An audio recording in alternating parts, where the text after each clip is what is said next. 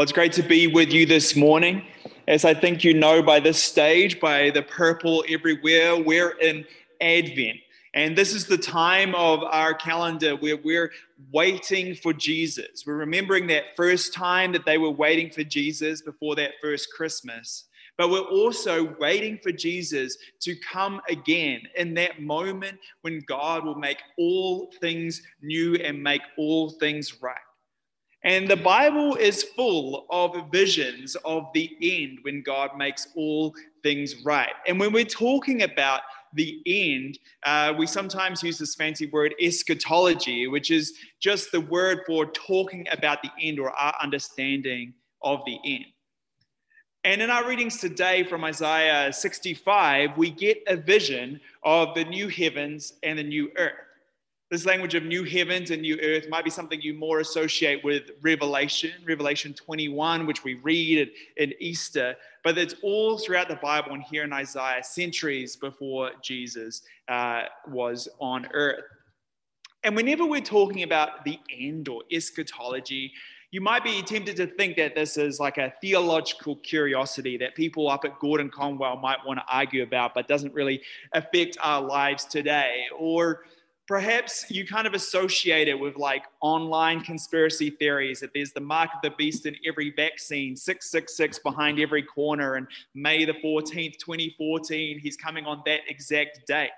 And we should be rightly cautious about overly specific interpretations about exactly how uh, the, the end is going to be. But the truth is our eschatology our understanding of the end is deeply important to what it means to be a Christian and what we're doing uh, as a church, as Christians. Because it's about vision, it's about direction. You've maybe had the experience of being in different environments or workplaces, somewhere where there is a clear and coherent vision, and everyone is working together towards that goal, achieving great things but perhaps also be in environments where there isn't a clear vision and people are working at cross purposes, sometimes working against each other. One example I'm aware of, because I'm a spaceflight nerd, is, is NASA. In the 60s, they had this clear vision to put someone on the moon, and they achieved it in eight or nine years. And that's 50 years ago now, and it still feels like that is the most significant achievement they've had because since then, their vision has been meandering and changing every four or eight years. It's more complicated than that. I can talk to you more about that over a long meal because I have a lot to say. Um, or perhaps you've had the experience of uh, like writing an essay for school or something, and you reach a point when it suddenly becomes clear where you're actually going and what your conclusion is going to be. And then the rest is much easier to write. If you're like me, you just write a whole bunch of garbage for a while until some conclusion comes out, and then you go back and rewrite towards that conclusion. The truth is, we can't really understand something until we know its end. We can't really grapple with our own humanity until we grapple with the fact that we will die in, uh, in math, you're going to get a few geeky references in this uh, sermon. In math, there's a concept of a, of a vector, which is like an arrow. It has a length and it points in a direction. And if we think about our hearts kind of as a vector, Jesus gives a lot of examples which are kind of saying that it doesn't matter the magnitude, the strength, the size. What matters is is it in the right direction? Is it aligned with the kingdom of God? When he says, if you have the faith of a mustard seed, you can tell this mountain to jump into the sea and it will. He is saying that it doesn't matter the size of your faith, the power of your faith. What matters is it aligned with what God is doing in the kingdom? Is it pointed in the right direction? When the, the people are given 10 talents, five talents, one talent, it doesn't matter how many talents they're given. It's are they pointing it towards the kingdom of God? When the Pharisees are putting huge amounts of money into the temple treasury, it doesn't matter how much they're giving it because their hearts are not aligned with the kingdom of God compared to the poor widow who puts two copper coins into, into the treasury because her heart is in tune with what God is doing. We're called to be people whose start is rooted at the start of God's story, and we are pointed towards the end of God's story, what He's heading us towards, aligned with what God is doing in history. And it doesn't really matter whether we have great gifts or great strengths or great abilities. Are we in line? Are we pointed towards the end that God has for us? It's like that old experiment with iron filings in a magnetic field. When that magnetic field turns on, the iron filings line up. They know which way is south, they know which way is north, and they line up with it. And if you look in the iron filings and there's bits that don't line up, you know that those are bits of dust and dirt that somehow got into the iron filings. We need to have a clear vision of where we're going, what this is all about, so that we can line up with what God is doing, um, like iron filings in that magnetic field. So, what is that vision? What are we pointed towards? Well, uh, turn with me to Isaiah 65. I think it's going to come up on the screen, and we're going to uh, look through this um, a little bit more closely. For behold, I create. The first thing here is God makes this new reality. It's not ours to create. We don't create the magnetic field, we line up with it pointed in the right direction. But this takes the burden off of us to create this new reality and counteracts a lot of philosophies in the world, which really looks to us as humanity as the authors of our own destiny. But we know that we are called to be in line with the destiny that God has made for us. I create a new heavens and a new earth a new earth is made. Sometimes there's this idea that the ultimate end of the Christian hope is escaping earth into some sort of immaterial heavenly reality. But that is never the biblical vision. It is a renewed earth. And the truth is, our, our future hope, our future reality is not actually that unlike our current reality. And so, what we're seeking in this current reality is, is not that unlike of what we would expect in that future reality. This is why we pray, Lord, may your kingdom come on earth as it is in heaven, an embodied physical, material reality where we are seeking, uh, seeking the things of God but also creating a new heavens. This isn't just about, you know, Israel getting a more powerful kingdom with a more powerful king and, and the geopolitics of the time. This is about a cosmological newness where things are entirely renewed. And then note here, the former things shall not be remembered or come into mind. This is about deep and complete reconciliation in a way that we don't experience in our world right now. You know, whenever we try to deal with something in our current reality, there's always kind of strings attached. There's always little bits left over. So whenever someone says, oh, we're not going to go back to that, we're not going to think about that anymore, it can feel like a bit of a threat because we know that there's still some residue of stuff that has not been dealt with, but not so in God's kingdom. The former things, the things of the broken, unjust world shall not be remembered because it has been truly and thoroughly dealt with, forgiven, washed away, so that we can be pointed forward into God's ultimate future in joy. And that's the next thing. This kingdom is oriented towards joy. But be glad and rejoice. I create Jerusalem to be a joy. I will rejoice in Jerusalem. Though in this present reality we experience suffering and rightly mourn and rightly lament, we are pointed towards joy. We know that our direction is joywards. Joy is our ultimate end. And then it starts talking about life. No more shall there be uh, in it an infant who lives but a few days, or an old man who does not fill out his days. There's this profound statement that life is good, length of life is good, seeing through a mirror dimly of the eternal life that we're called to live. You know, that that whether it is a young person dying suddenly or an older person dying in their bed surrounded by family, death is always a tragedy and life is always our purpose. That is something perhaps particularly important to remember in our current pandemic, which is affecting our older brothers and sisters more than our younger ones. That life at every stage is good and death is always a tragedy, and we need to be defenders of life at every stage. Then in verse 21, They shall build houses and inhabit them, plant vineyards, eat their fruit. They shall not build and another inhabit. They shall not plant and another eat.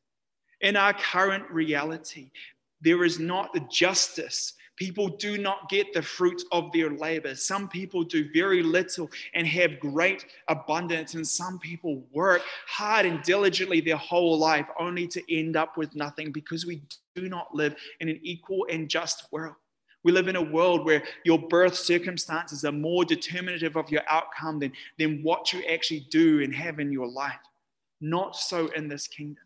In this kingdom, there is perfect equality, perfect justice perfect uh, connection between what you build and what you have. This is a just world, and this is the justice that we need to be seeking in our current world as we are oriented towards uh, this kingdom. And then we have, they shall not labor in vain, nor bear children in calamity. This is referring back to Genesis 3. When Genesis 3, there is the curse on, on humankind, where there should be hardship with the labor trying to get the fruit out of the field. And there should be hardship with the labor bringing out the fruit of the womb. That was the curse. But if this was a Harry Potter spell, it would be called cursus reversus. They shall not labor in vain or bear children for calamity. This is rolling back the curse. And you might be surprised to see the role of work in this ultimate vision of the future. But this is all throughout the Bible. Work is not some necessary evil. Work is actually part of our redemptive humanity that has been tainted by the fall.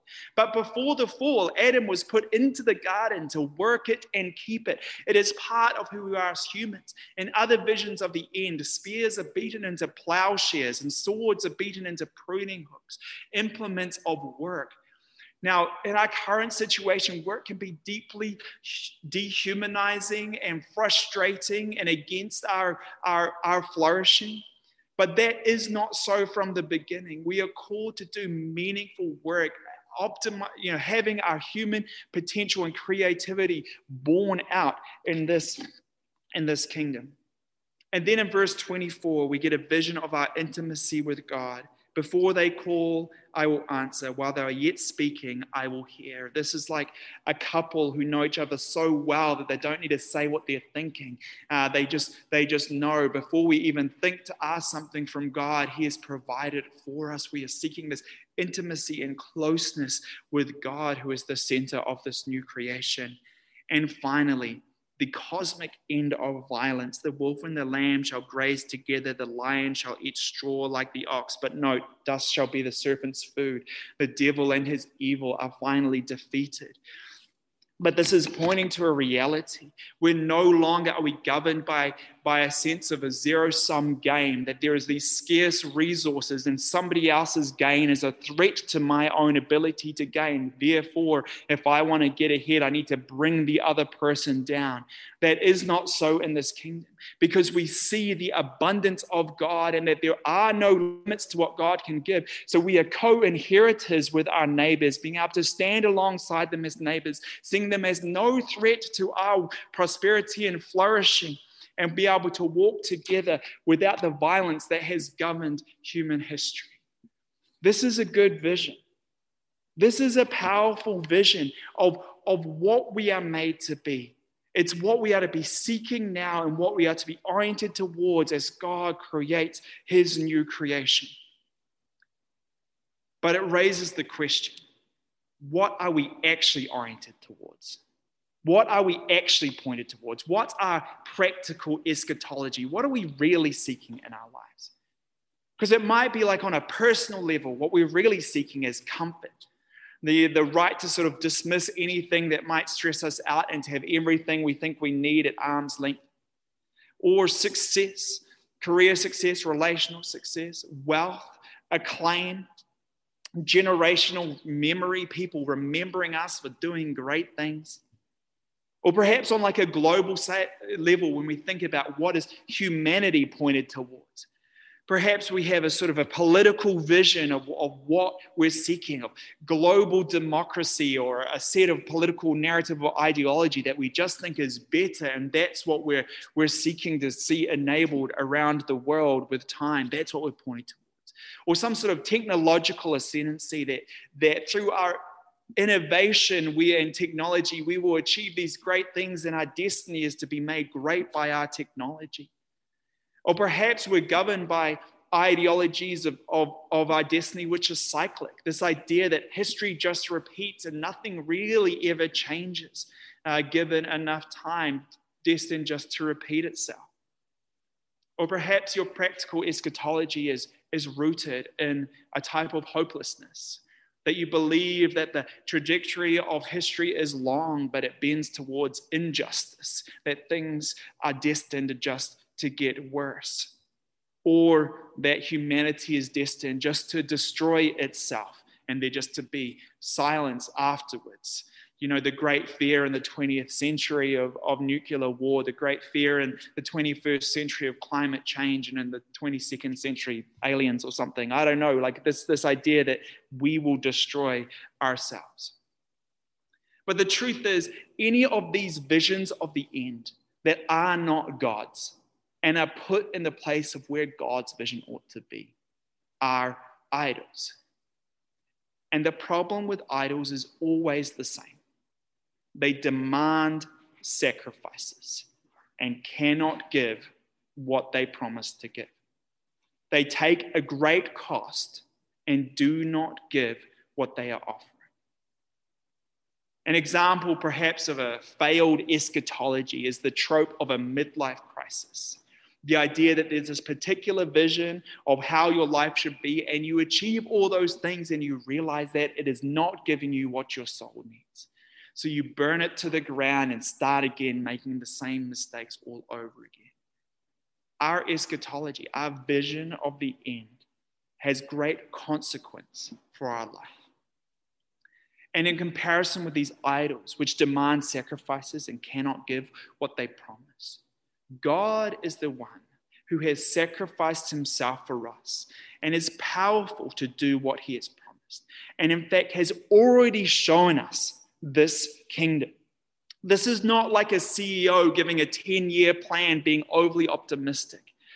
The, the, we talk about Jesus and his resurrected body as the first fruits of the new creation, which means this is the difference between hearing a rumor that the harvest is going to be good this year and someone coming to you with the sheaves of the harvest saying, Look and see the harvest is good. We have seen his body. The kingdom has come and is coming. The kingdom has come, and Jesus in his resurrection is coming through the Spirit in his church. This is a secure hope on a present and future reality that God is making. This hope is greater than just a wish for something to be better. This is something God has already given us and shown us. It is a secure hope that can solve our anxiety in an overly anxious world.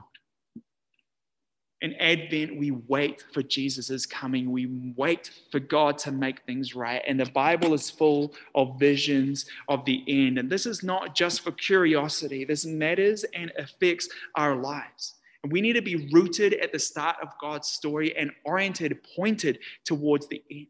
We need to notice where bad eschatology, which is not God's, is affecting our lives and, and recognize the cost of those things. And be a people who are seeking God's kingdom to come on earth as it is in heaven partnering with one another, not seeing each other as enemies, as we seek life justice, joy, meaningful work, knowing that the world in our own strength cannot create this, but seeking intimacy with the God who is recreating all things. And in that, have a secure hope which calms our anxiety. Will you pray with me? Lord God, thank you for your vision of a good kingdom, Lord God. Your vision of the end. Help us to see it clearly and to align ourselves with it that we might have life. Amen.